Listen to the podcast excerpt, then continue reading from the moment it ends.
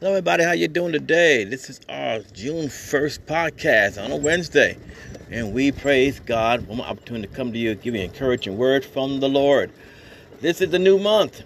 And we thank God for the first few months that God has allowed us to go through. But as we enter this sixth month, now we do this is introspection. We look at where we started in January and look where we are now you and I have to make the changes in our lives. The Apostle Paul made a statement in Romans chapter 6, verse 1. He says, Shall we continue in sin that grace may abound? God forbid. So, my challenge to all of us is this it's in a question. Shall we continue doing the same thing the same way for the next six months and thinking, okay, it is what it is? Life is all about growth, development, elevation, and getting better. And I pray that all of us get better this year. We got six more months to go. Let's make it the best of our lives. There's so much God wants to do through us and for us. We got to go for it. We can't settle for just enough. It is ending letter to the church of Ephesus, Paul described the God we serve that is able to do exceedingly, abundantly, above all we can ask or think. But it's according to the power that works in us. Where's that power? Faith. You have faith in God. And faith in God can move any mountain uh, out of your life. Then there's love. His love covered a multitude of sin. But that is what we gotta do too. It's work. Faith without works is dead. But God said in His Word that whatever we put our hands to will prosper.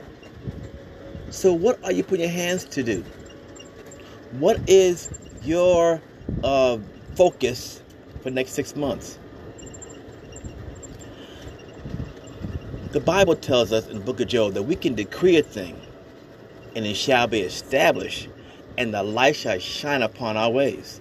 So decree, declare some things, and then put it to work. We don't want the six months to be wasted time. I be liable that wasted time enough. The things that God has spoken to you to do, it's time for you to do it. Old church song was um, said, uh, get up from there, sitting down. God can use you sitting down. So, my encouragement to you is get up from there, sitting down. And let's make the six months that we have the best of our lives. And let me change this whole thing because we don't know what tomorrow's going to be. Tomorrow can't be promised to us. We know that. But let's make today the best day of our lives. Amen. And tomorrow, when it comes up, we'll take care of tomorrow. But I don't want us to go through life thinking, I'll do just enough and that's it. It's time for a lot of to stretch, to stretch our faith, to stretch our borders out, as Jay Jabez says.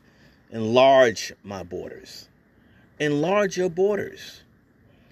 God has spoken to you many things in His Word. To you personally and through prophecy. He has shown you things through dreams and visions. Act on those things. Because the God before you, He's more than words against you. So He's given it to you and He's I'm working with you, confirming what I've spoken to you through signs following.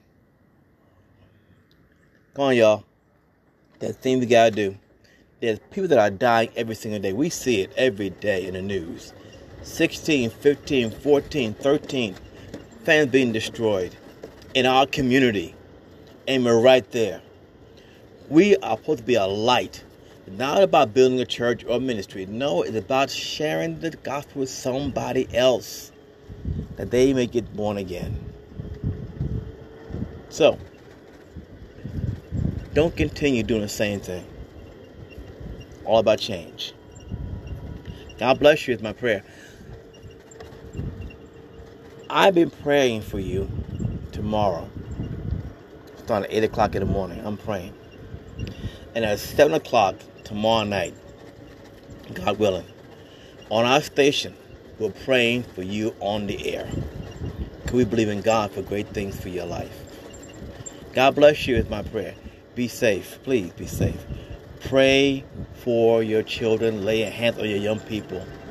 This is a very dangerous time for our kids.